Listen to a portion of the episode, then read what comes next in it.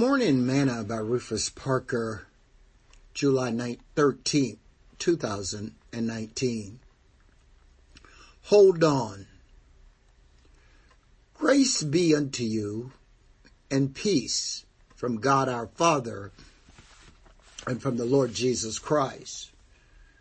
I thank my God upon every remembrance of you, always in every prayer of mine for you all making requests with joy.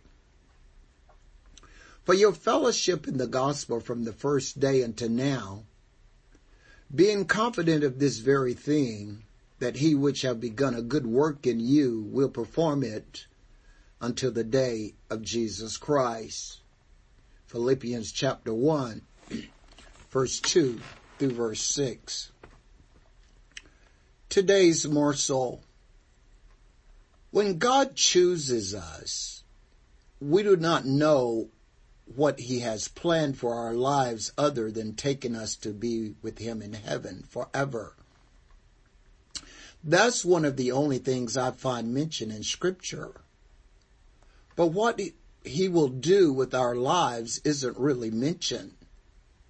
Yes, we are all chosen to share our faith and to make him known but what he will do through our lives isn't.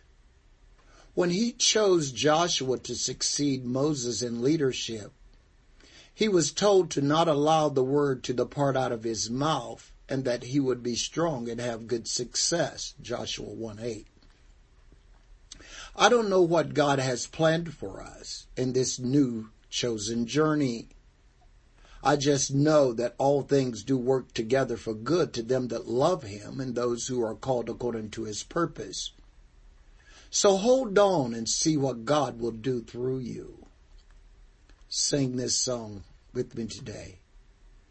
By and by, when the morning come, and all the saints of God are gathered home, we will tell the story how we've overcome and we'll understand it better by and by.